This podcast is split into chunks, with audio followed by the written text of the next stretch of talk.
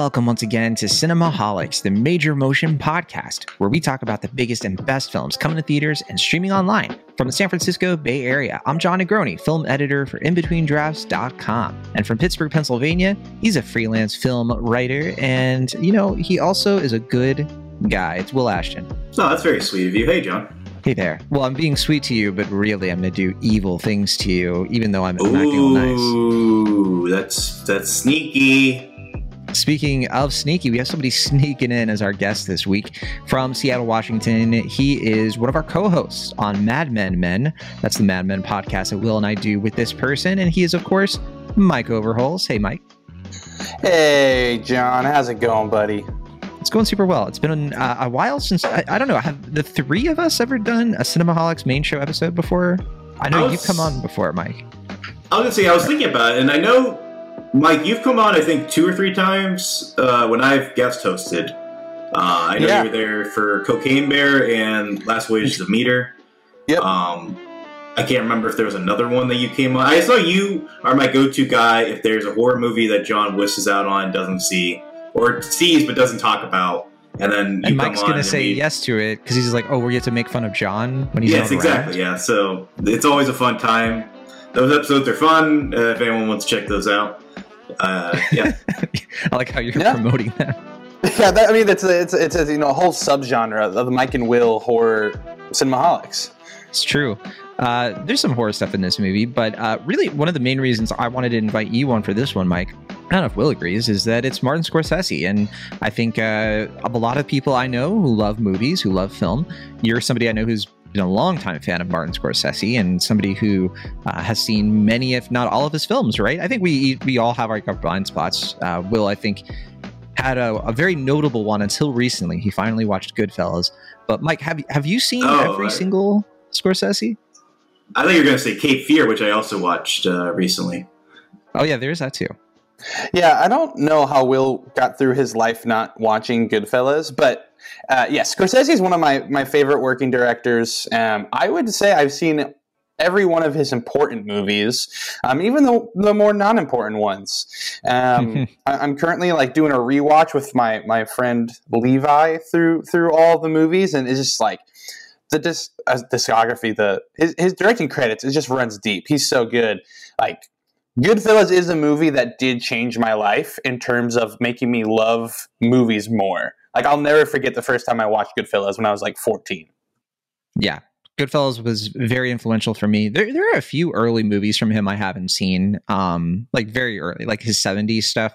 The uh, the only '70s movies I've seen from him besides Taxi Driver, it would would I guess be Mean Streets. I I, I never saw like Boxcar Bertha, right? Um, mean Streets though love that movie. I love the way it opens. I love the cinematography. I love the Harvey Keitel performance. It's just, I have a very, it's not his best movie, but it, it definitely, I have a soft spot, uh, soft spot for it. Um, what, what's your favorite Scorsese, Mike? If you have to pick, I mean, everybody knows mine's Goodfellas. Like, I don't have to dance around. It, I mean, it's Raging Bull. It's Raging Bull without a question. It's so good. Yeah it, it's up there for me too. Pro- probably second or third for me. But uh, what, what about you, Will? I know you you like a, you like Scorsese across the board. I know you like some of his later stuff, mm-hmm. um, particularly like recently. Like you were a fan of The Irishman, but oh yeah, uh, yeah. W- w- was there anything though that like really sticks out for you? Yeah, I mean, I kind of bounce between two. It kind of depends on my mood. Uh, I mean, the obvious one would be Taxi Driver. That was my first score. Well, actually, I think The Aviator was my first first Scorsese, but Taxi Driver was the first one I remember I watched at like 13 or 14, and I was just like, okay, this mm. is a director, you know. Like, I gotta yeah. focus on this. I mean, I had known of him, but I didn't know the, like, uh, the depths of his predicate. Uh, you knew the man, but not the myth and the legend. Yeah, exactly. Um, but I don't know. I often find myself going back to the camp comedy. I think that's one of his I've watched the most. I really do love comedy uh, Scorsese, like After Hours as well. And I mean, all his movies, well, not all of them, but a lot of his movies have little bits of comedy. Uh, Killers of the Flower Moon is no exception. But yeah. I just love when he really goes full ham. And I love a good dark comedy. I love a great character study. Um, and I, I love that Scorsese has been really championing Killers of the Flower Moon recently. He keeps like talking about it on TikTok and in interview recently. What was that? He's passionate about cinema. Oh, yeah. He can't hide it. So, um, for the sake of not being uh, too much of a basic guy, I am going to say King of Comedy. I love King of Comedy, but I came to that one pretty late. Uh, I remember when I watched it, it was like ahead of Joker. And I know like Will and a couple Oh, of yeah. friends of the show were very much like, Jon, you got to see it. Very Yes. much your thing. Um, I, I have a soft spot for After Hours and The Color of Money. I like that Yeah. whole era of Scorsese. I think uh, Last, Last Temptation of Christ was like out right after that, I want to say. Um, I want to know though, what was the first Scorsese movie you saw in theaters? So, Will, I, it sounds like yours was The Aviator. Um, no, it was Shutter Island. it was Shutter. I was going to say Shutter Island was mine because I couldn't see The Departed. I wanted to see The Departed in theaters so dang badly, but nobody would go with me, and uh, probably because of the length and also because it was R rated. And I was like 15, so I was kind of like, "Ah, I want to go see it. I want to go see it. And finally, somebody threw a bone, uh, and I got to see it uh, with my brother-in-law. Like, but it was like a home viewing kind of thing. But Shutter Island, I was like, heck yeah, I'm 20 years old. Let's go. Uh, what, what about you, Mike? So technically, mine was Gangs of New York, but it wasn't the original release. It was Hmm. like um, like a I saw it at a, like an independent theater that was just putting it on again when I was like 14. Since, you brought up Gangs of New York, what's the Scorsese movie you don't like? For me, it's Gangs of New York. I I stro- I like tried to watch it twice. I got through it the first time, and I was like, I don't know. And then I came back to it years later, and I was like, you know what? Maybe I was just like a dumb moron, and so like I should just appreciate cinema. But I don't like that movie. But uh do you guys have uh, either of you have a Scorsese or like this ain't it? Th- I mean, I Um, don't really have one that I would outright never watch again. I do have ones I would, or, you know, just don't hit as hard. For me, it's Mhm. Aviator. Um, yeah, probably Aviator number one. Just think that movie kind of drags, and I I, don't even just think think about they're- that movie much. Yeah. Yeah, I was gonna say, um, ironic considering it was probably my first one, but the Aviator is the one I feel like I think about the least, or I, I don't have the desire to revisit. I still like. I mean, it's a good movie. Um, I'm not gonna say otherwise, but by Scorsese standards, I feel it's not up there. Yeah. I do want to say if if you're listening to all this, and I, I think there's a lot of people who haven't dove deep into the history of Scorsese, especially his earlier works. If you're looking for a jumping off point, I, I really do think you should start with Mean Streets because you are have a whole watching. guide for it, Mike. Yeah, I right? do have a whole guide whole- for it. You did the Eras tour, but for Scorsese. Scorsese Eras. but Mean Streets is the best place to start because you're kind of watching Scorsese figure out his own style in real time. And I think it's just a great foundation for what you're going to see him do the rest of his career. I wonder if there's like a podcast that's devoted just to Martin Scorsese. Like they do that kind of thing where they're like, okay, we're gonna be completists and watch or rewatch all of his movies. I bet there is something like that because there's like the Stephen King podcast that kind of does that for all his adaptations. There's the one um, for that Chris Evangelista did right for 21st Century Spielberg, right? So uh, I I bet there is one. I'm I'm literally like typing it in. All right, so we're eight minutes and 27 seconds into the recording, and Jon has already pitched an idea for another podcast. I'm not pitching a podcast. I'm looking for a podcast that already did it. I don't see anything, but uh, I, I, it just might be one of those things that like is buried. You know, like every Martin Scorsese movie. I, I'd have to look it up later. But anyway, we're here to talk about his latest film, Killers of the Flower Moon. And uh, I'm going to look up what number this is in his filmography. I think it's in the teens, or maybe he's made over 20 movies. You guys know? It's more than that. It's more than that. Uh, Um, yeah, it's we- definitely more than that. I think this is Uh, like like in the 30s, 32. yeah, I mean, are you talking just narrative films or like the documentaries? Um, like, there's a lot. If you Just narrative. Like, okay, narrative. I think I think- 26 26 okay. There, there's a few that i usually don't think of quickly like age of innocence and all that. Um but yeah i had to look it up because I, I yeah i definitely couldn't remember. Uh but yeah 26 movies. Uh in terms of documentaries i know he, that's in the teens. He's done a bunch. That that's at least like 12 to 15 if not more.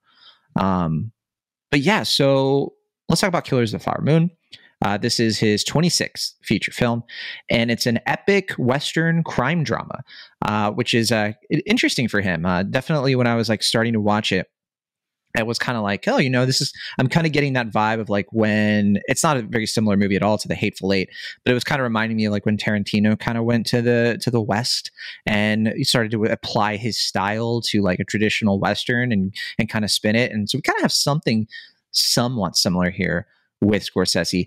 Uh, this movie stars Leonardo DiCaprio and Lily Gladstone, also Robert De Niro. It's based on a pretty popular book. In fact, a book by David Grann that's also called Killers of the Flower Moon. It came out in 2017. A lot more people I know have read this book than I realized, like in the lead up to this movie. Like I had so many people after I watched the movie and I reviewed it and started uh, talking about it and everything. I started getting like, you know, people that I know, just like in real life, like, you know, not like total cinephiles, uh, but people who like movies and were like, you know what? Hey, I read that book like a few years ago. It's awesome. Like, how does it compare? I'm like, oh shoot, I haven't read the book. Uh, but I think, um, well, did you say you read the book, or did I imagine that?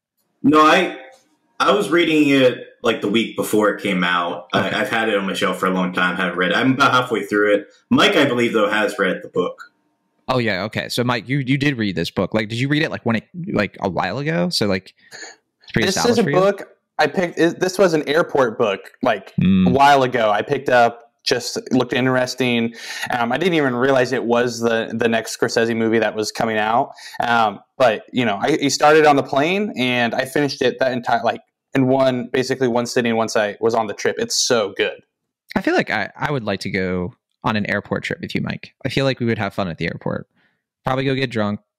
Probably, you know, I'd make a few jokes like Mike Overboard is now boarding. Um, yeah. Um, but without getting too ahead, and I want to see if Mike agrees with this. What's fascinating about the film in comparison to the book is that it kind of works as a companion piece in the sense that like they're telling the same story, but they're telling it a different way. Yeah, I've heard book, about this. In yeah. the book, uh, like a lot of events that are detailed throughout the film are said pretty early on in the book, but it's kind of more about building the suspense and kind of the mystery of it and establishing more of the FBI's role as far as solving the case. And the movie, without, uh, I don't know if this is too much to say too early on, but it's kind of more about like the insidious nature of how this happens to this county and like how you're seeing someone rot within this very malleable person who becomes this uh, agent of chaos for this very uh, malicious personality. Um, this, this and, movie's more of a character study from the perspective of the Osage members, uh, kind of an ensemble perspective, yeah. mainly the Lily Gladstone character. We, we haven't set it up properly yet. Right. But, uh, the, I, uh, yeah. yeah. If I can do that real quick. All right, go ahead. yeah. Well, because there just might be some people listening who don't who don't know what we're talking about, right? Um, so what we're referring to is this is a real life thing that happened in the 1920s that the book is uh, narrativizing, and essentially there there's this tribe that started up in like the Missouri kind of Midwestern area too. They eventually like moved down to the Oklahoma area, and they were forced onto this reservation and by the American government. But as fate would kind of have it, they struck black gold. They found oil, and the Osage Nation tribal members became insanely wealthy over a very short period of time. So this movie takes place in the aftermath of that in the 1920s. So this is Prohibition era, uh, fallout of World War One, and the Osage, like in this area, have like all this wealth, but they're not. They're essentially like not allowed to fully control it. So there's this uh, kind of infiltration of like the white man, uh, a lot of white men coming in and like marrying into the Osage family. And then over the course of this decade or so, a lot of people started dying. A lot of Osage members started dying mysteriously, outright murder, and a lot of their money was going to like people in the white families.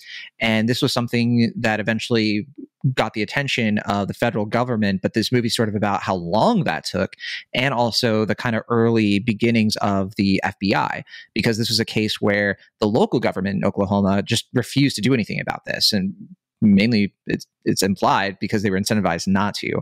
And so this movie is kind of exploring how that stuff happens. The book apparently is about more of like the the FBI side of things, and uh, at least that's what I've been told.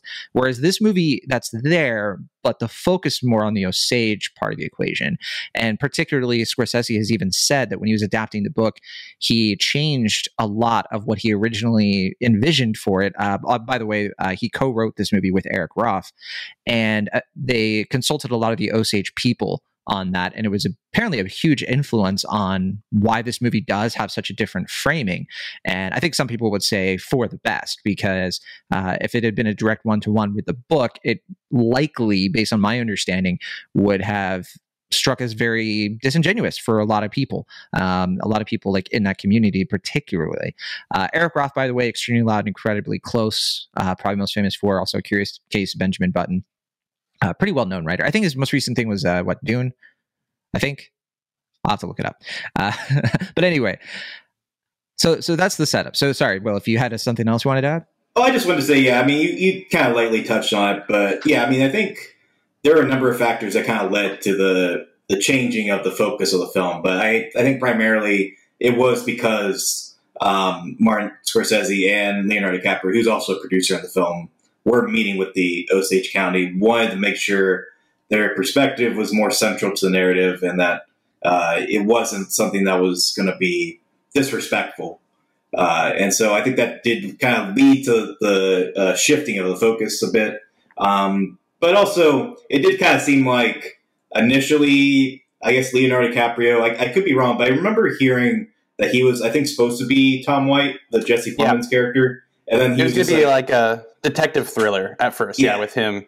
Uh, and then he was just kind of like, I don't know, I'm feeling more this earnest guy. and it, honestly, I think that was the right decision because I think that this is a, a, very unusual DiCaprio performance for him. And that's kind of for the best because it, it, kind of gives DiCaprio a chance to do something different and not just slide into his like comfort zone. At least I think so. Uh, this is the movie that uh, technically Scorsese wanted to make this before The Irishman. Uh, he wanted to make this as soon as like 2016, I think. Um, I, all, I think almost even before the book came out. Yeah. There was like a bidding war over a film adaptation of this. Uh, the book itself, I think, is a nonfiction, if I'm not mistaken. Yeah, I think. And, uh, yeah, I think the book came out in 2017, which is the same year that the Lost City of Zed came out, which is also uh, based on his book. Uh, so yeah, I think it was just it was just like really hot and uh, yeah, just yeah. a story like this does take a long time. An epic doesn't form overnight. Right. Yeah and and just putting it into perspective, right? I mean, Lost City of Zed was like one of our first reviews on Cinemaholics. you know, it's kind of wild to think that six years later, uh, we're we're just getting to this movie that he had been that had been in the works for him that he had a every intention to make. You know. Uh, so that yeah, that said, uh, eventually Irishman did come out and all that, and so now we have this movie, and I think that uh, Killers of the Flower Moon, uh, a lot of people are noting it for its length. Uh, it is a longer film, uh, 206 minutes. It's nowhere close to his longest movie. It's his like sixth longest movie. Uh, but you know, for Scorsese, that's you're definitely comparing to other people, right? Uh, also, a very big budget, $200 million. Uh, now, we are talking about this movie about a week after it, it, has hit theaters. It's an Apple movie that is being distributed by Paramount Pictures. So it is going to be on Apple TV Plus through like the Apple Original Films thing. I think uh, that streaming date hasn't been announced yet, as far as I understand. I could be wrong uh, at this point. But theatrically, the movie hasn't been a huge hit yet. It's only made 59 million so far. I think their hopes are that it's going to be released theatrically and like Oscar buzz and things like that might carry it. That said, that's probably why they're not announcing a streaming date because they may not want to stream it until after award season because they could put in more theaters and all that. Because it, yeah, it's going to be a tricky movie to make its budget back and then some. Um, but because it's in that award season flavor, it's one of the front runners for Best Picture. It's got uh, definitely some awards consideration for the actors, especially. Uh, uh, Lily Gladstone. Uh, it, it is one of those movies that could go the distance, uh, it's, but it's going to be a marathon, not a sprint, right? But what do we think of this movie? um, let's let's talk about Killers of the Flower Moon. Let's review this thing and you know, it sounds like we all are coming at it from slightly different um, perspectives and from different uh, places in terms of how much we knew about the story going into it. But we'll start with you, Mike, because you are the guest. And you have been known, uh, I, I, actually revealed this to our group chat today that Mike never lies and that has been confirmed. So what you're about to hear are, is nothing but truth. Yeah, so you know when I look across the screen to you, Jon Negroni, standing at your five foot two stature, um, mm-hmm. no, yeah. I, I I really like this movie. Um, I, I do love how Will put that. It's like a, a companion piece for the book. I definitely think if you want to see the movie, you should also read the book. It kind of reminds me of 2001: A Space Odyssey in, in that regard, where like like the, the, the novel and the book uh, or the novel and the Kubrick movie, they go so well together. Just gives you more details. Um, but oh, besides it being a great narrative and really interesting, crazy that all happened. I could watch three and a half hours of just De Niro and and Leonardo DiCaprio sharing scenes. Like some, like I would say, two of my like favorite performances this year, maybe maybe in the past couple years. Like them sharing scenes was a masterclass. I like I there's moments I keep coming back to. Uh, I, that's still just in my brain. I keep thinking about, and then the character of Molly is just so good and so different than you you get in, in a lot of modern movies. So you know, if I to summarize it at all, really like this movie. One of my favorites of the year. Um, definitely something I'll, I'll go and rewatch, even with the long run time. Yeah, that that uh, Lily Gladstone performance, it's it's a bit of a magic trick, right? Because it, it's hard to talk about this movie without giving certain things away that I wouldn't want to know uh, going into sure. the movie.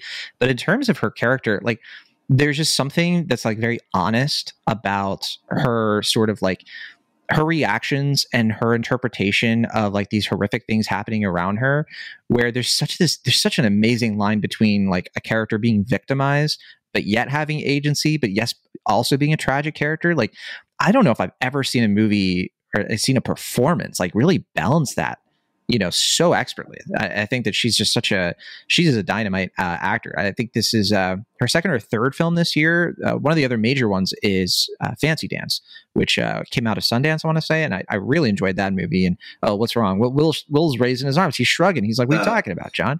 No, That's I just, not even. I, I am sure that movie's fine. I have no issues with that. It just that just sounds like a stereotypical Sundance movie. Like if there's like a parody of a Sundance movie, it'd be like Fancy Dance or Fancy Pants, fancy whatever dance. you said. Uh, it's, it's, a it's a good movie. It, it really is. Um, I, I, I do I'll, recommend it. But uh, yeah, I I'll mean, I think this is a this is definitely a breakout year uh, for her. I mean, she's been in plenty of good stuff. I, people will probably recognize her from Reservation Dogs, and uh, I think she was she was in First Cow. Uh, she had uh, I think yes, kind of a smaller uh, role in that. But yeah, if uh, folks folks want to see more Lily Gladstone, they can definitely check out Fancy Dance. She's also uh, in another Kelly Reich, or yeah, another Kelly Reichardt film, Certain Women, and she was in uh, an indie called The Unknown Country that I believe I saw last year, if not earlier this year. Uh, solid film, yeah, good showcase for her movie. as well. Yeah, yeah, um, yeah. And she also I think, was yeah. a, a, writer on that movie, wasn't she? On Unknown I Country. Forget. Uh, you might be right. I don't remember off the top of my head. Um, but yeah, I mean, she's, she's a story writer. Okay. Uh, okay. Yeah, I just story yeah. credit.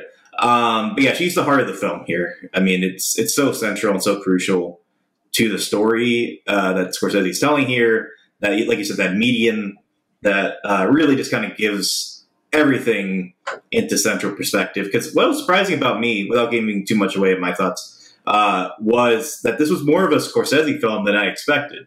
Going, into, I thought it was going to be a little bit more like Silence, where it was a departure for him stylistically, like a little, little bit more reserved and subdued, and, and it is. I mean, it, it, definitely makes sense. This is coming off of The Irishman because I think it's kind of doing a similar type of thing where it's more about the the consequence and morality of the story in the sense that, like, obviously, something like Goodfellas shows us the rise and the fall, and you, and you could say the same about like uh, Wolf Wall Street, but um, you kind of see more of the lingering tragedy of, of a story like this and that's so central to having Molly be the focus because she is, like you said, the one who is not entirely a victim, not entirely, uh, you know, uh, unaware of what's happening around her, but also kept so in the dark, but also has this central kind of uh, intelligence and awareness to be smarter than her husband, smart, but then also like caught in this paranoia and terror of what's going on around her. This, and also the fact she's like this median where she is part of the the old ways and also uh, of an age where she is uh, of the new ways with the the um, the rise of uh, the oil county and the way she's amasses fortune. But yeah, it's a really compelling character. Um, it's really well written um, in the film and the book. But yeah, Molly or sorry, Lily Gladstone um, is what's central to really bringing the heart of the film. Yeah, it definitely is amazing to me to see an actor like her not just go toe to toe with Leonardo DiCaprio, not just have so many one on one, like these are two actors inhabiting the same space and they kind of are, you know, a lot of a lot of actors, like male and female, have struggled. What you know, when in the presence of like a DiCaprio performance, which can kind of swallow the room sometimes in a bad way. Uh, but she is like not just up for the challenge. I think that you can see like she's just a, a an actor who can not just hold her own against him, but also kind of like spark even more nuance from him and vice versa. It, it really is like a it's it's tour de force, and I, I definitely like to think of like the typical Scorsese movie. When I when I think of directors who are so great at making movies with unlikable characters, I think of Scorsese and like the Coen brothers. And I actually was a little bit surprised by how much Coen brother, you know, I was getting from this movie in terms of like some of the comedy, but also like the haphazard nature of like bad people doing bad things. There's also something in here too that you know, for anybody who might look at this and say, well, you know, I've seen this kind of movie before from Scorsese. Like, what does this movie kind of do that's a little bit different? And I'm not I'm not going to say it's totally different, but if you've ever watched his movies and you see people like in the mafia in his movies and you see that kind of like guilt that like builds up over decades and you kind of see that the characters who do bad things, but like the conflict is that it awards them a certain lifestyle and they, and they kind of relish it and have fun with it. Think of Joe Pesci, think of Ray Liotta. Um, think of like Casino for sure is one of those movies, uh, not just Goodfellas. But then in this movie, there's like this just nice, friendly approach. Like uh, this sort of callous, like one person will just be like, oh, yeah, this person's my best friend. They're going to have to die. And, and it's just like, it's so sinister. But what's sinister about it is it has that like kind of southern, bless your heart, polite to your face, but really deep down, like you are not worth anything to this human being. And I think what he's doing with this movie and, and bringing that out, I think it's going to be like kind of it's going to rub people the wrong way in a good way. like I think it's going to make people kind of like open their eyes a little bit to, you know, the history uh, of America is filled with this, like filled with sort of like former friends, just like you know, and it, it murder and tragedy among people who I thought this person supported me. I thought this person cared about me, but there's just this like smile, you know, holding the knife a bit. And so I think this movie kind of captures one of the most important history lessons uh, that, that can be had from that kind of thing. Um, yeah. What did, what did you think, Mike? That's what really got me first. The first time you read the book, just how the narrative structure is is set up. It's like you are in the investigation yourself like the first half of the book is is all these things are happening and it's kind of like a whirlwind you're caught off guard you're like how are all these things happening and then about halfway through the book like the the other shoe is dropped and you know who's behind it all and it's really shocking because it does seem like it's your best friend doing it where the movie kind of starts from the beginning like you like you mentioned it's straight to your face like within the first 10 minutes you know who the bad guys are. But it's it's but the way Scorsese does his characterization is like they aren't portrayed as these like overly evil like antagonists. No it's just like you're, you're watching well, who you think are these protagonists and all of a sudden they're just like talking about how they're going to do bad things very casually.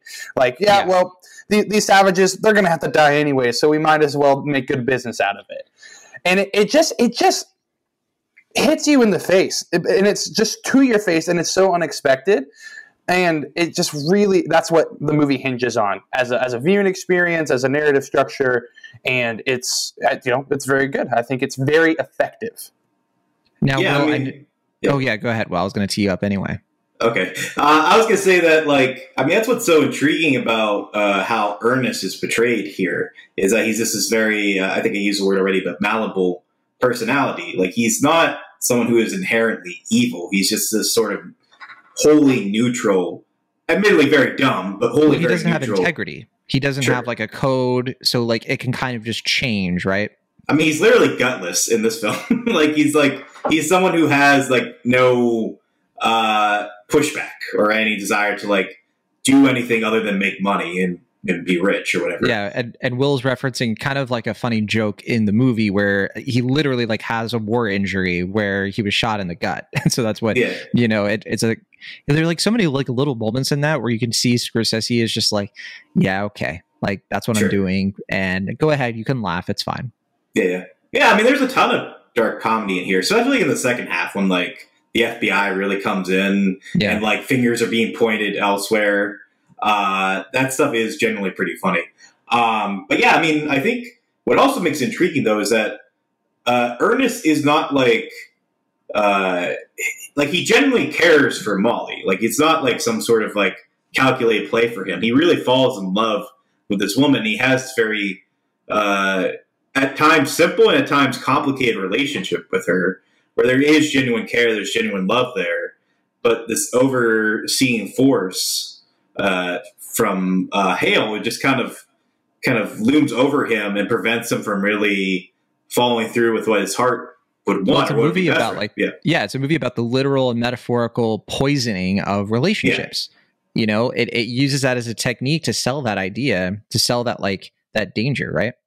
But it's also like, did he actually love Molly? I think the movie leaves it like really open ended and, and into the interpretation of like, what is love? Did it start as love? At what point does it not become love, or was it ever love in the first place? Um, Mm-hmm. I, I'm completely ripping this from a, a Letterboxd interview that Scorsese does, but there's a big influence in, in both him and Leonardo's portrayal of Ernest. Of um, I'm, I'm going to blank on the movie's name, but a movie from the 40s that is essentially about the same thing of a man you know being in love with a woman who has a lot of money and the whole time in the movie it's open ended like does he want the money or does he actually love her and i think they they let the audience try to interpret that and i think it's you know one of those things are at certain times i think they portrayed it as love and at certain times they portrayed it as taken advantage of and you know is that just how life is Well, I think it's it's a matter of he loves three things.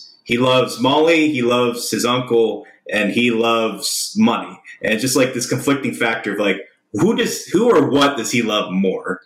And like because he's just someone who's very kind of like uh, impressionable and very easy to kind of follow, like not like a thought through process, but rather just how can I make the person in front of me happy or like whatever. It just kind of becomes it's kind of fascinating, but sad and really funny like journey for this guy. Uh, and yeah, I mean, it just kind of makes for a really uh, very Scorsese, but also just also very innately tragic story. Um, but uh, I was just looking up. I, I, I know um, these were the films that Scorsese, I think in that interview, said he was inspired by. You can tell me which one you're referring to, Mike. It was The Heiress, The Last of the Line, The Lady of the Dugout, Blood of the Moon, Red River, and Wild River. it's the heiress The Heiress, okay. But I, if I also jump to it, I don't know if I'm getting off off track of what you want to talk about, Jon. But psychologically, I psychologically, want to talk about you, Mike. I want to talk about you all the time. well, here's what I want to talk about. Psychologically, I think Leonardo DiCaprio is the best person to have played Ernest, like from the audience perspective, because I feel like he's, you know, one of our last movie stars. People love Leonardo DiCaprio, especially if you're under the age of 25 and a hmm. woman. Uh, no, that's a joke. But it, it kind of makes the audience a little bit more culpable into Ernest's acts because you know you start with you start with Leonardo DiCaprio. You're so used to him being, you know, your main guy. You know, he's the sweet little Leo from forever ago. Just seeing him be conf- like confident, competent, and charming. He's none of those things in this. Exactly, and it's just it's all these things you expect from him, and then you just see him be weak the whole movie. But like you're kind of along for the ride, and you like you're seeing it through his perspective. And I just think that's oh, was a really smart thing for Martin Scorsese to do. I don't know if it was his call or whose call it was to make the switch from him being Tom White to being Ernest, but it's another thing that just makes the movie work so well because of the audience's relationship with who Leonardo DiCaprio is, and then also the treatment of like I think Americans being passive in their responsibility for all the tragedies and horrors that have happened to the indigenous people throughout the course of this this nation. Yeah, and this general sense of white people feeling entitled to what the Native Americans have. And that's really detailed uh, vividly and infuriatingly throughout the book. But like just this kind of sense of like, this is innately theirs, this is like what they own. And then even when they're kind of cast asunder, uh, they uh, fall upon this great fortune. Like it's kind of like uh, almost incidental. And then like Americans just continue to try to like infiltrate themselves into that and try to take from them, like you said, like use very uh, arbitrary kind of laws to like prevent them from spending too much money or being too wealthy. Uh, and yeah, just uh, in, in in the book, I feel it's more uh, it's uh, angering and just more infuriating. And, and I feel like in the movie it's more heartbreaking. You're just kind of watching the desolation and and uh, not in real time, but like in, in closer approximation to what it'd be like historically. And uh, yeah, it's just it's it's fascinating both ways. But like I said, I think that's what makes such an intriguing parallel. If you if you watch the film or read the book or vice versa, um, yeah, definitely agree. The laws were infuriating. Just like for context, th- again, this is happening a hundred years ago. Like this is two generations away. You know, like and first off, the, we already covered the or the the the uh, Osage people couldn't have access to their own money. It had because they were too savage to be trusted with it. So Right. an arbitrary white person with power would be assigned to assign them money. They had to go ask for it. But what's even crazier is that they like if the U.S. government w- like wanted to, they wouldn't even let them have all the oil money. The only reason that happened is that when the Osage were displaced, and the book covers this, they were one of the few tribes to enter into contractual agreement with the U.S. government that the new land that they had in Oklahoma that nobody else wanted, like, was theirs, um, and they like, they were entitled to it. They were one of the first tribes, one of the few tribes at the time to be doing that after so many people were displaced. And then it was ten years later they find the oil. So that's why, like, they, they the, and the government tried to fight them on it and take them away. So first off, they didn't want to have it in the first place. But then I think a really important piece of context too is that local, like the police didn't exist, especially as we know it. Essentially, in those small times and small towns, there wasn't enough infrastructure to have like laws and the police. That's why you know King Bill Hale is the deputy sheriff because what would happen when a crime would take place, especially like a murder, the local townspeople would get together and they would just vote people to investigate the crime. Like Yeah. literally, they, they get in a circle and they go, "Okay, who wants to do? Oh, you want to do the autopsy? Okay, you, like people would volunteer for it, so it made it even easier to take advantage of the system and commit these crimes against these people to, to steal their money. So there's so much, uh, and that's the part of the book that really gets me, and it, it it's it's crazy that this is a true story. Like this happened, right? Because I did any of you know about it before the movie or the book? Because I I didn't. I never learned about I mean, this. Only general terms, but yeah, not not to the gr- degree that's covered in the book and not covered in the film. Yeah, I think the um for me was was kind of hard. Like I, I I actually kind of like how they incorporate like scenes where it's just showing the Osage people kind of just talking about this with each other. You know, like and you have some of the like white, you know, neighbors whatever in the room but they're the ones running the show on it. And that's something that i felt was like really necessary to just get like their venting off the situation i also really want to point at a couple of the other performers here because if there was something if there was something i wanted more from the movie it was some of the other osage characters who do kind of come in and out but particularly like Tantoo Cardinal, Cara Jade Myers, um, they play uh, Molly's mother and sister, and they each have like time on screen to be sure. Uh, there's also um, a character who comes in. Um, I forget the actor's name, but he comes in and he's kind of like this. Uh, he's like one of the best friends of King, and he like you know starts up this like friendship with somebody who's like basically plotting to hurt him. Um, uh, this uh, character who also kind of comes in and out of the movie. And I just thought like those perspectives are so interesting and so tragic and so just like watching them having to like reckon with the death happening around them and this sort of like dread that it's going to happen to them. Like that's where I was like, man, this is where the movie is like working at its most for me. Mhm. But it also felt a little fleeting, and I think that was kind of the point. Like that unrealized potential uh, of those characters is kind of what I'm supposed to be feeling. Yeah, I mean, I do think uh, I'm in agreement that uh, sadly, I think one of my bigger complaints that I do end up wanting to see more of the Osage perspective in both the book and the film. There's some of the best parts of the movie, like when they're just sitting around talking to each other, like Molly and her sisters. I'm like, this is so great, but then we sh- keep shifting away to other characters that I, I like, but I I like even though they're unlikable. Yeah, but um, to the earlier point, Mike, I do want to say, uh, for one, I do really love the cold open of the film, which I think Yeah. really uh, details like what you're talking about in a very cinematic, but also just really impactful and con- uh, contrite kind of way, or concise. I mean, concise sort of way. Um, but also, I just like that Scorsese uh, and I'll also credit obviously Eric Roth as a co-screenwriter, is really good about detailing information like into the dialogue and into scenes without feeling too exposition heavy and making the conversations feel at least natural to the moment. Like it doesn't feel like we're just like getting facts. Like the, the closest we get to that is when like Leonardo DiCaprio's character Ernest is like reading from this like book, like kid's book or something. Like that's the closest we get to like an expository scene uh, in, a, in a more traditional sort of way.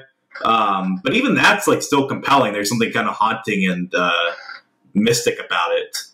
But uh, yeah, as far as the um, uh, what you're saying, Jon, the supporting cast, there are just so many. Uh, broadly speaking, just so many great faces in this movie. Like, it's just so many people. I just like. I just love looking at your face because you're not like a traditional movie. It's like so many great character actors Mhm. have just so many wonderful faces in this film. Um, but one actor in one face I really want to highlight is Ty Mitchell, who plays uh, John Ramsey, who is probably, if not my favorite, certainly one of my three top three favorite characters in the movie. Because I think he's like so tragic, but also just so funny in this movie. Just kind of being this like low level guy who's just kind of like forced into doing a lot of the like henchman stuff, and then just like kind of like kind of just like thrown you know back and forth, just kind of like The treated like murderer. nothing. Yeah, yeah. And uh, his expressions, his delivery, uh, his his just general posture is just so wonderful. And I every time he came on screen, I thought you know it was sad, but also a hoot. Yeah, I totally agree with that. If we're talking about supporting su- supporting performances, should we touch on one of the biggest pieces of controversy to come out of this film? The inclusion of Will Ashton's car in the background Yeah, of several yeah. scenes. It is old enough to qualify. Brendan Fraser. Did we like him? I was gonna bring him up uh, because so I have a few. Uh, I scoured Letterboxd for some of the more interesting reviews across the the rating spectrum, and I have to bring up one common denominator among a f- quite a few of the ones that were, if not negative, kind of middling with it. They all Hmm. mentioned Brendan Fraser, not in a bad way, but in a sort of like not enough Brendan Fraser, but he really sells his like one or two scenes. There's Two months. literally like Mike's audio like fell apart while he was Mhm. trying to mimic the Brendan Fraser performance. Um, Ah, I I love like and that was another thing where it's like when Brendan Fraser came on, I was like, this man, he's back. He's so back. Says the guy who didn't like the whale. Yeah, because that was a movie that uh, let him down, let me down, let everybody Sure. down. I think, but that's Um, okay because it gave him the profile he needs to do better things. I think his, his comeback started before that in that straight to HBO. Uh, Oh yeah, no sudden move. Yeah, we talked about Exactly. that on the show. Yeah, I think if you liked that movie, you're probably going to like The Killer, the new David Fincher. Oh yeah. Um, I will say. I mean, I was really, really happy that he was in the film. Uh, performance wise, I like it overall. I was a little mixed on it when I saw the film. Um, like I love his court scene. I don't want to give away the details, but just the whole way that scene was shot, and then just his kind of like, uh, yeah, like what uh, Mike It's was glorious. there. It's it's It's fantastic. It's, it's almost my favorite part of the entire movie. I think up, up to that point in the movie, I was getting a little sleepy. I'm not going to Mm. lie to you. He woke me up. It's like, oh, Brendan. Hey, there you are. I think his later scene, I, I didn't quite buy it, but I also get that like there are like three layers to character. It's like Brendan Fraser playing a guy who's playing a guy, like a lawyer. It's like a Saul Goodman sort of thing. That's why like I he's liked like, it. Yeah. Yeah. The showman version, but then Sure. when he's like a little bit more of like, what is the matter with you? I was Yeah. just like, oh, I, I Dumb know who this guy is. yeah, a- and he's honestly, it's really good to be opposite John Lithgow as like the more Mm. reserved and Yeah. you know for the state kind of guy. I just I just can't believe he couldn't, you know, he had to go up against Farquaad. That's a tough uh that's a tough competition in the court. Um I have a bunch of reviews and uh, more than usual and they cover some stuff that we haven't gone over and that I want to get y'all's read on as we kind of wind this thing down. So uh I have a couple of like negative reviews and it, I got to say it was hard to find negative reviews. It was hard to find middling reviews because what I kept finding was like reviews that would be like, oh, three stars, two and a half. Then you read it and be like, this is a masterpiece. I'm like, what is happening? I don't understand this. It'd be like, wow, Marty still got it. two and a half. I'm like, what the? Well, Jon, you got to realize Martin Scorsese is now on Letterboxd. So all these people, especially all these Zoomers, they don't They're want to disrespect their elders. They just want to be like, "Oh, he You're can right. look at it now." Well, there there are a few people who didn't respect their elders. Um, Yeah, So I'll, I'll read. I have a couple here. I'll start with the one star, uh, the 1.5 star, and it was one of the. I think it was the only one or 1.5 star review I could find that wasn't just like a weird joke, but it was actually like trying to say something negative. That, but that said, it's only like two sentences. But here we go. Uh, this is from Tristan Moylan, uh, 1.5 stars. The cinematography was good and directed beautifully, but it was so long and dragged out. I felt bored and tired the entire time. This movie was not for me. Um, we talked about the length a bit. I, I got to be honest, guys. This is a three and a half hour movie, 206 minutes. To me, it felt like two and a half. I, I didn't really feel it was Yeah. over three.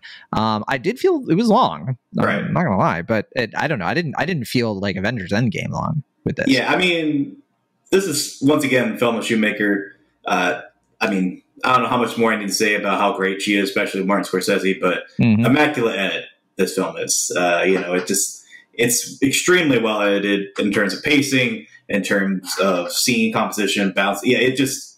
I I would you know as many Oscars I'm sure she has. I'd be very happy if she wins another for editing this film. She did a fantastic job. I think the the reason it is done so well and doesn't feel like you know you bring up not to bring up Scorsese versus Marvel you know controversy as well, but you know those movies that seem like forever long, it's because they have these predictable three acts rise fall heroes are going to fail they're going to come together they're going to win. And uh, like this movie doesn't it's just it's just beginning to end this like unpredictable like non-traditional great narrative arc of a movie that yeah, does it it's just more like reading a book. Mhm. right? Where like a book, you can read a few pages and like years pass. And that's kind of the sensation you get with this. I think you're totally right, Mike. And I think you too will. And I think part of like, yeah, why that works and why the editing works the way it does is because the movie doesn't overwhelm you with sensory details. Like it, it doesn't have like huge, massive set pieces that like activate something in your brain over and over again and wear you out.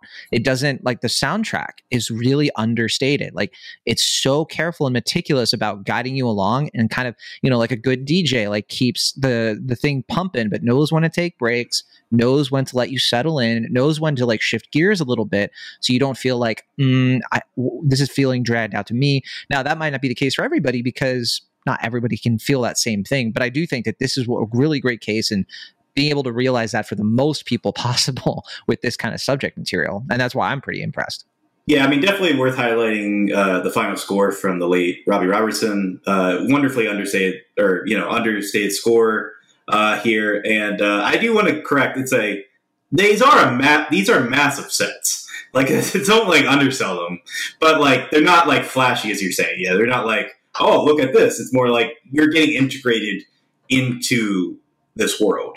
And something I found incredible is like when I'm reading the book, there are several pictures throughout and I look at them, it's like, oh, sh- like oh shoot, like that looks exactly like like Yeah. the pivotal house. I don't want to give away what happens, but there's a pivotal house in this movie. Looks to the T exactly in real life as it does in the film. Like they did an incredible job with that. And and there's something to how like the sets and like I was talking more about the set pieces, so like the action and sort of like the dial, like some of the you know heavy conversations and things like that.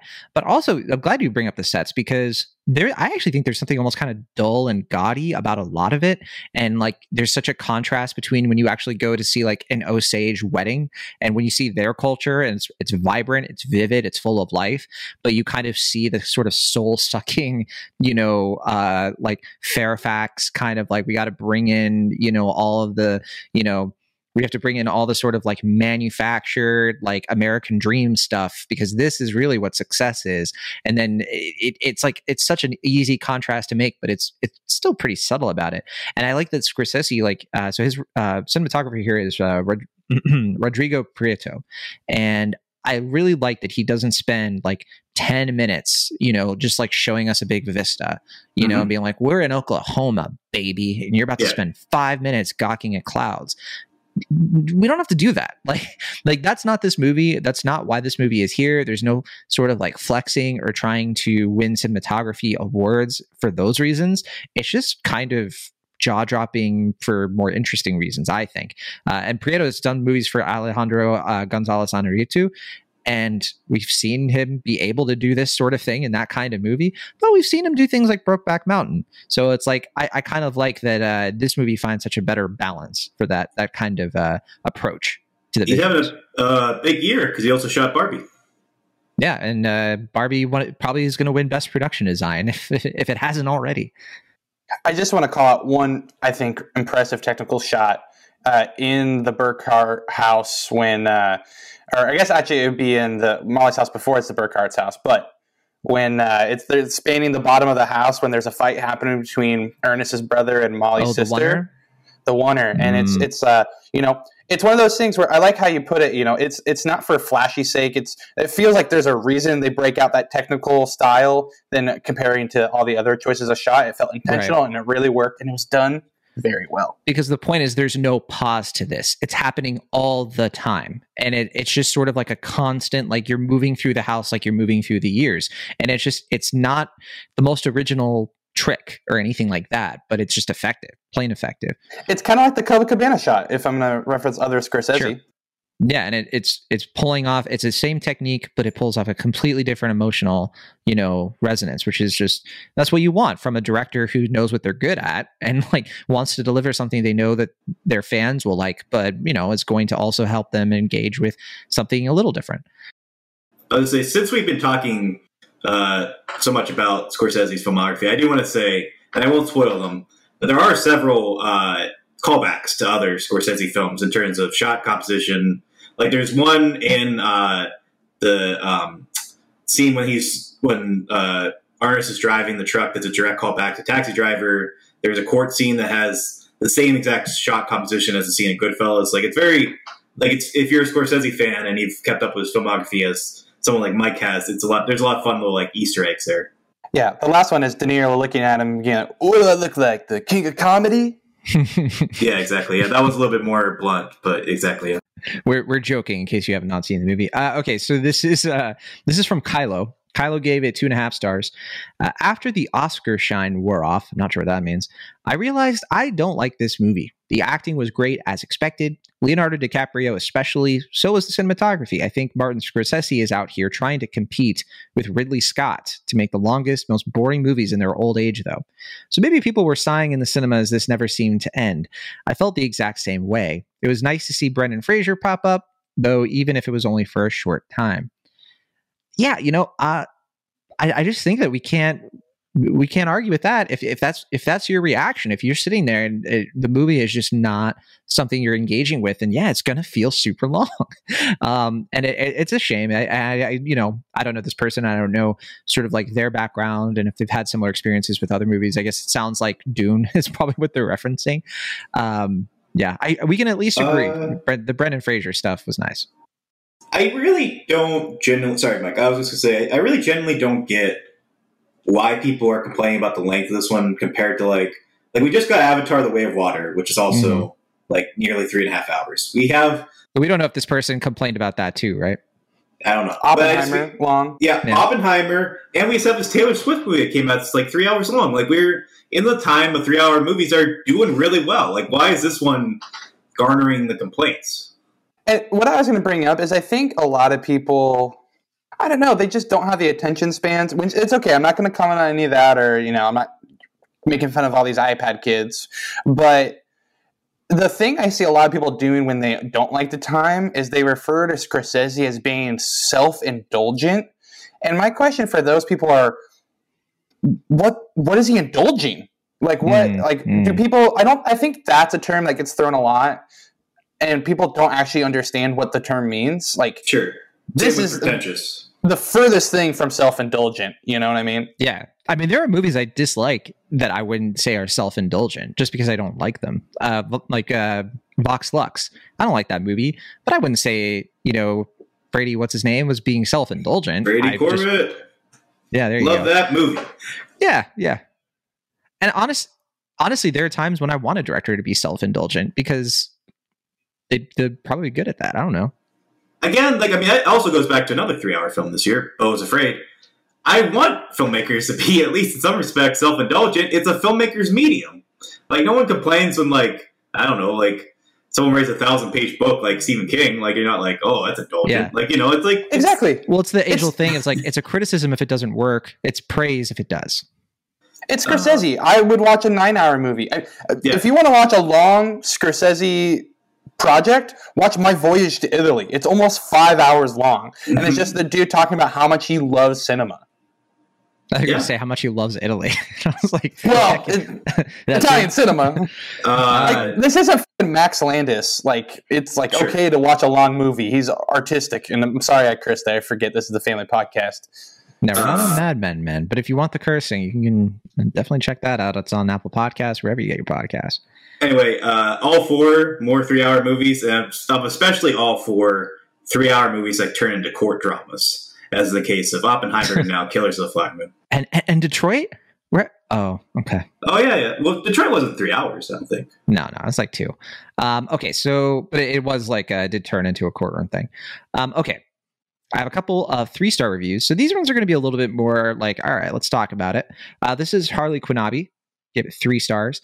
You know how sometimes your friend is seeing a new guy and he's awful, but you try to be nice. You say stuff like he has nice hair. Yeah, Killers of the Flower Moon has nice cinematography, and the actors all do a great job. I do like that opening. It's more Terrence Malick than Martin Scorsese. I felt like a hostage during this possibly the most lifeless film from Marty yet, despite Lily Gladstone doing the most she can. DiCaprio is getting praise for this one, and I'm baffled. Yes, it's impressive he plays such a mumbling simpleton well, but he has only one standout scene that's completely unearned because we never actually see him care about, uh, and I won't give that away. And saying De Niro is the best since the 90s here, to be fair, how many times in the last 20 years did he try to give a great performance? He was much better and had more to do in Silver Linings Playbook, and yes, even The Intern. I actually almost kind of agree with that, uh, but that's because I just love The Intern. Uh, the script doesn't explore the characters nor the issues portrayed on screen. The execution is merely fine, forgettable, and too long. This shouldn't come anywhere near Oscars. Cillian, I hope you have your speech ready. Uh, I disagree with almost all of this. And uh, again, though, I, if there is a performance where I'm like, I like De Niro in this movie, I don't think he's the best thing about this movie, I, and I don't think he's trying to be. I kind of appreciate that about him. Like he has a few good scenes, but he wasn't the character who I that really stuck with me the most. But I never felt wanting in that respect, if that makes sense. But yeah, everything else here, I I don't know. Referring calling this movie more Terrence Malick, I would say like you have not watched Terrence Malick because that is just that I, I, that is just objectively wrong. Yeah, what Like, is I- this? Uh, is this like a Jon Negroni review or something? Knocking Well, no, Terrence I mean- Malick?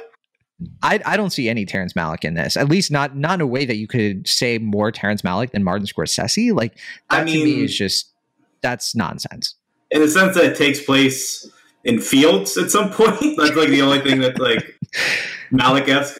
There's like a couple moments where it's a little dreamy, I guess, but like Sure. not like that's I don't know. Uh, That's just a fundamental misunderstanding of Malick, I think. Uh, I'm definitely more favorable on De Niro. It sounds like than you. Um, I, I think I'm Of not his recent- Yeah, yeah. I mean, just the sense of like, I, I thought he was really, really good in this. Um, ju- I, I mean, I think I prefer the Irishman's performance only because that's just his showcase for him.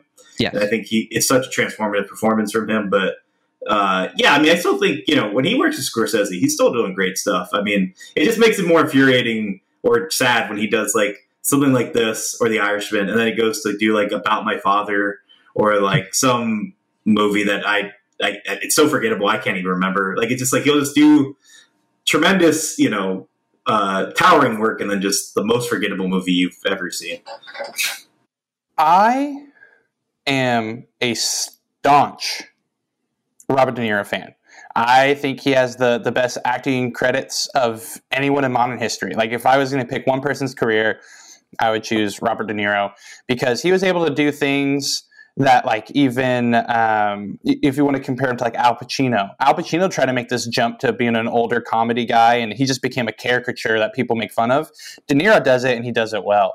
He does And the way Dirty he- Grandpa, and people are like, Dirty Grandpa, Rocky and Bullwinkle, Exactly. Uh, meet But- the meet the but he could- he could Fockers, Little to meet- well, Fockers. Meet the Parents is actually really great uh, proof of what you're saying, Mike. Like he made that transition. Like that movie is very iconic for a lot of people. I got nipples, Greg. You want to milk me?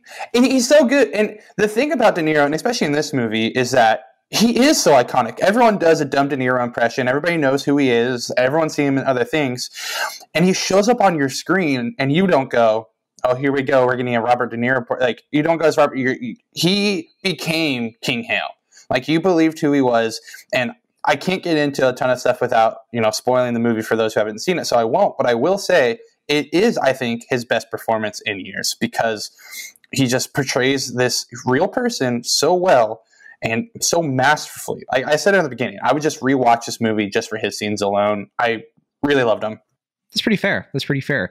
Uh, in term in terms of the criticism against DiCaprio, I feel like we already covered what we like about DiCaprio's performance. So yeah, just a fundamental disagreement. I I just think that like he does play a mumbling simpleton well and i yeah. think that uh, i don't know i think i think this person maybe the way they see a good performance is a sort of showy like you know emotional but to me what i like is the more understated stuff it's the the yeah. way he treats his wife the way that like like mike what you were referencing earlier the way like you sometimes it's hard to tell like what is his true motivation but also the way willie said like the way he's easily manipulated and his the way his lust for greed just makes him like a worm but also a worm that you kind of want to follow along to see what happens next with him.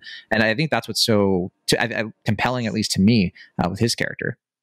If you think this movie is lifeless, I would challenge your own ability to interpret understated and uh, tonal emphasis in, in movies. Um, I don't know. I don't think that that's. I, I, think that if you find a movie lifeless, I just think it just doesn't work for you, and you you like certain things about movies that are different from, I guess, us and, and other people, and I don't think there's anything wrong with that at all. I, I think the only thing there that I was just a little bit like. That's objectively not true is the Terrence Malick thing, but I don't know. Like sometimes movies, I, it, it just you can't. There's no accounting, you know, for like if a movie just hits you that way. Um, but who knows? I felt that way about movies. That people have been like, what are you talking about, Jon? Like, you just don't get it. And, you know, there's nothing I can do about that. Um, and the other way around. Um, I have another three star here. So this is from Fuji456. Brendan Fraser is about to win back to back Oscars for this performance. Uh, I applaud Martin Scorsese for putting his heart and soul into this project and raising the awareness that it required since this movie is so vital to our world. Three hour movies are gradually becoming the standard in our world. While it's true that certain films need three hours to fully portray their stories, others don't. Killers of the Flower Moon seem to last forever at the theater, in my opinion. Due to length, I can never see myself viewing this movie again. Uh, let me just add that this movie had amazing performances. Lily Gladstone will undoubtedly receive an Oscar nomination, and Leo and De Niro are an excellent acting team. I can see why this movie will appeal to such a large audience. The final moment was so beautifully done. I also I think the movie the ending was fantastic. I love the ending of this movie, particularly like both parts of the ending. There's like a we won't give it away, but like right before the ending ending, and then the ending itself was just incredible. Like uh, one of my favorite movie endings of the year, easily. Um, and yeah, I, I got to say, this is an interesting one in the sense of like, did this movie need to be three hours? I think we would probably agree that like we would have been fine with it being longer. um, but uh, I don't want to speak for you guys. Yep, definitely okay with, with the length of it. Um, absolutely love the ending, and uh, e- even though I couldn't stop thinking about Mad Men for a little bit with you know Lucky Strike. Uh, oh, that's right. Yeah, yeah. But um, that's why that's the real reason we invited you on, Mike. There, Mike. the the ending, I think, is like there's like so many layers to it. it the right before and the end of it, like yeah. with the power of the FBI and you know propaganda, and oh, I just it's great. It's great. Love the it. way we tell stories, you know, we didn't yeah. mention the the way the movie invokes the Tulsa massacre, but mm-hmm. it, I, you know, you can kind of liken the way the ending sort of like you know, as a commentary on the way that we remember history. um, and I think that's why this movie kind of pays close attention in Tulsa, uh, since that was happening around the same time. But uh, you were yeah. going to say, Will? I was going to say, I mean, in addition to what you're saying, I, I also just love that it's like this kind of acknowledgement of the limitations of the film. Like, even though it is this big grand epic, it can only be so much and, you know, so mm-hmm. authentic. And also just uh, kind of a pretty damning commentary on just the state of true crime as a genre right now. Uh, oh, yeah, how so? Oh, you mean? Be- oh, I see what you're saying. Never mind. We can't be super specific. Yeah, yeah. Sorry. um, and then uh, just a, we'll end it out here with a couple of positive reviews, super positive. Uh, so this is a 4.5 from Ryan. Kind of blown away. Lots to take in. Loved all the little details that made it feel so immersed in the period. De Niro's performance is the most evil thing I've ever seen. Just horrible. He's so great. Lily Gladstone is an actual revelation. She's outstanding. DiCaprio is a horrible little worm. So many great character actors that pop up. Brendan Fraser going at 10,000 miles per hour is hilarious. Brutally honest about the horrors of colonialism, the insidious nature of racism, and how many people are complicit in it every day beyond the obvious evil ones. Absolutely needs a rewatch just to take it all in. Do you guys plan to rewatch? I, I think we, uh, Mike, you already said that you want to rewatch it. I very much want to rewatch it, but uh, in a theater though, that's the question. Or do you want to kind of wait until you can sit with it at home? Well, I want to finish reading the book and then revisit it. Uh, oh, that would, you know what? That's a pretty good idea. I wonder if I yeah. should do that the same thing because I would like to kind of experience it that way as well. Yeah, go movie book movie because you'll you'll watch it in a completely different way the second time. I guarantee you. Nice. Yeah, that's that's a really good idea. Um, but yeah, since you already read the book, Mike, you can just go back out and watch it whenever you want. Um, okay, and then uh, last review here, and then we'll finish out the Rotten Tomatoes game. Okay, uh, this is a 4.5 from the O Husby. This is up there with Taxi Driver as the most poignant of Scorsese's films that I've seen. I really enjoyed it in the I'm glad I saw this movie sense. There's a critique that this movie is told almost entirely from the perspective of white men. And while this is definitely true, the perspective was still interesting because of the frankness with which it depicts these men and their motivations. Ernest is conspicuously stupid to the extent that you wonder if something is going on with him. The same is true for most of his associates. They succeed as long as they do only because their whole community is complicit. Their mindset is one that can only really exist when someone doesn't see another person as being human. Even though I already understood in principle that this is how the US and Canada came to be, it's shocking to see it rendered on film. Yeah, and you know, I I labeled like the headline for my review of this was a history lesson with the view. And I think that it is a history lesson it because it, it, it, has all of these insightful, um, important mirrors on our reality. The way that like the way racism function it functions it's systemic and it runs on a permission structure a community mindset that allows it to like flourish and incentivizes people to keep it going even if they personally individually think that they are not a racist evil person until they get to the point where they show that monstrous side of themselves in a way that is just impossible to ignore. And this movie, I think, is a really good diatribe on that. And so I think that's why, like, some people are arguing, like, yeah, it's not fully from the perspective of the Osage, which is a limitation, but it is accomplishing something by doing that in its own way. And of course, people can agree and disagree on whether or not that's a good or a bad thing.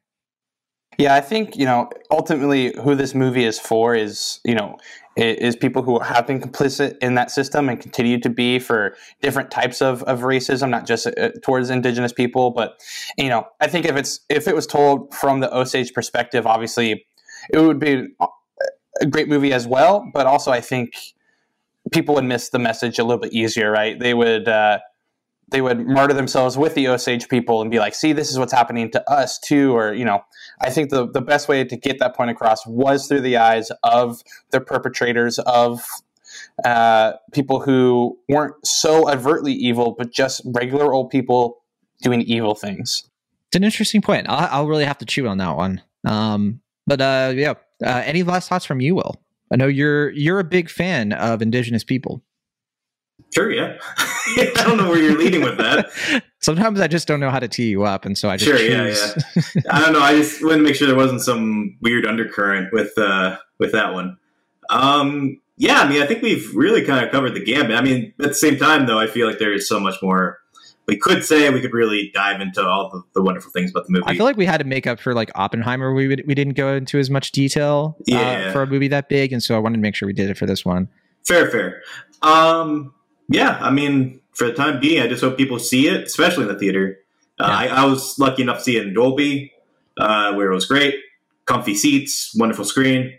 Um, I hope everyone else gets a chance to check it out in theaters, and I'm really glad that uh, it's getting a much bigger rollout than uh, The Irishman did theatrically. Same here, um, yeah. Uh, if you if you are a listener in the Bay Area, definitely check it out uh, at the IMAX uh, while you can in uh, San Francisco, the AMC Metreon. That's a fantastic way to watch this movie. Biggest screen you can find. Um, if, if, you happen to find it, but yeah, Dolby IMAX is definitely one of the ways to do it. Um, so I just always want to shout out that IMAX theater because it's one of the better ones I think, like in the area um, that I've been to. Yeah. Let's play the Rotten Tomatoes game though. All right, guys. Let's see how Mike does. I, I don't know if I, I don't know if we've ever had Mike versus Will. We have 369 reviews counted. One of them's mine, so you know, take that into consideration, I guess. Uh, we'll start with you, Mike, since you are the guest of honor. What's your guess? What do you think the uh, critic score is?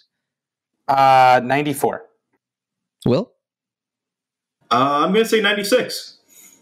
Mike takes this one. It's 93. So Mike was only one off. Very good, very good.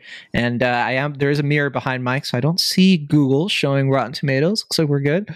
Uh, okay, audience score. We have a thousand plus verified ratings, and uh, this one we'll start with you, Will Ashton. What do you got? This is tricky. Um, I'm feeling like it's 84. Okay, and then uh, Mike over. Mike gut says 87. Mike overboard. No, that means you didn't get it because you were over. It. 85. Will, it's Will was only one off. Uh, so this time Will was the one uh, within reach. So so far it's one for one. Let's see if Cinema Score uh, can shift the balance. Yeah, I as I seen- say, uh, I was spoiled on the Letterboxd one, so I can't contribute to that one. I haven't seen the Letterboxd one, so we can uh, I can compete for that one. Sure. Uh, cinema score though, how about that? Uh, what do you got for that one, Michael? What's it? Is this one that's a letter? I always forget. Yeah, the yeah, the- systems. it's- Yeah, so the highest is A plus, and then the lowest is F. I'm, s- I'm, I'm just gonna say A. Okay, and then uh, Will Ash. um, I'm going to go A minus. Ooh, Will, that's why you're the king, uh, king of comedy. It's an A minus exactly, Hmm. and so yeah, you win. You win these rounds. But I hey, look, I haven't looked at the Letterboxd, so I can compete with uh, Mike on that. Now, Will, you should probably check to make sure it hasn't changed. I, I was going to say, that's what I'm doing right now. okay, nice, nice. Um, Um, I have exactly, been on the Letterboxd, but I didn't look at it because I Yeah. was looking at reviews. But yeah, no, it fine, is what I was told. So I'll let you guys guess. Mike. It'll be pretty amazing if you win because I looked at so many reviews. I have a pretty good sense of the movies, like you know, star rating. So I have a pretty big advantage here. But I, it's going to be insane. Like if you beat me, you're gonna like. You If you have the advantage, you have the advantage. So I think you should go first. I need to hear I should your go first. first. Yeah, I set the curve. I set the curve. I'm gonna, uh, okay, so I'm waffling a little bit because I know I know it's got to be in the fours based on what I saw. Um, my thing is that like I barely saw any super low ones, so I'm gonna I'm gonna go a little higher than normal. Like we, I think one of the highest we've ever seen was 4.5. I'm gonna say it's like 4.4. All right. And Four- uh, I'm gonna say 4.3. one That's, of prob- you, that's a good guess because that's that's more realistic. one of you are exactly correct. Do you want to guess who isn't it it? is? It is It's gotta Mike be Overhulse, who is. Oh yeah. He- this time the- he was underboard, or no, Yeah. right, right, right on board. He is on right board. right on board. He's on the ship, and he's, you know, the the champ of this episode. If you didn't go first, Jon, I was gonna say 4-1. Ah, Dang. Oh, well, You you, got, you, you, got me to raise my bid. I knew I knew when you were saying it too. You were like, "Well, I need an advantage," and I was like, "That's fair enough." Because yeah, I knew basically, yeah, that I was kind of he's he could just point at prices right it with me right now. What's more impressive is that Mike is not on Letterboxd, so it's a pure guess. I I'm waiting for that day, Mike. I feel like you are a prototypical Letterboxd user, even though you don't already have one. You know, I you know the public doesn't need to know my opinions on movies. Just my friends Well, th- yeah, wait, and You Jon. just your friends are on Letterboxd. We're waiting for you. We want to hang out. He's afraid that he's going to get uh, shunted from the community for his opinion on Ah, Mad I Max Fury see. Road. I'm There not it is. going to be worried about that because everybody's wrong about that goddamn movie. Uh, for our next episode, I think we're going to be. Hopefully, we're going to talk about the killer. I think that would be fun. Um, but it kind of just Oh. depends because it's in limited release, so we might have to wait till it's on Netflix. I Um, thought uh, I thought we were talking uh, Five Nights at Freddy's. Oh yeah, I haven't seen it. That is It's on on, Peacock. uh, I missed Peacock. my. yeah. I missed my That's- screening. Oh, okay, all right. I would gladly talk and discuss or see and discuss uh, the killer, but it's not playing near me. I don't have a screen. As soon as it is, we should definitely talk about it. Sure, Five I'd Nights at gladly talk about yeah, that yes. over Can- the Marvels. Mm, Hater. Uh, can I say one more thing before we, we get off? If you like this movie, if you like the book, and you want to try something else in a similar vein, Truman Capote's In Cold Blood should be Ooh. stop number one. All right. Sure, great book. Yeah, Mike, Mike is starting an offshoot of Bookaholics. I like it. I'll All right, gladly uh, take part in Bookaholics if it ever comes to be. That's going to be it for us this week on Cinemaholics. Thanks so much for listening. We'll be back next week from the Internet California. I'm Jon Negroni. From the internet, Pennsylvania, I'm Lash. How do you want to sign off, Mike? And I'm Mike. Brett slash Brendan Fraser.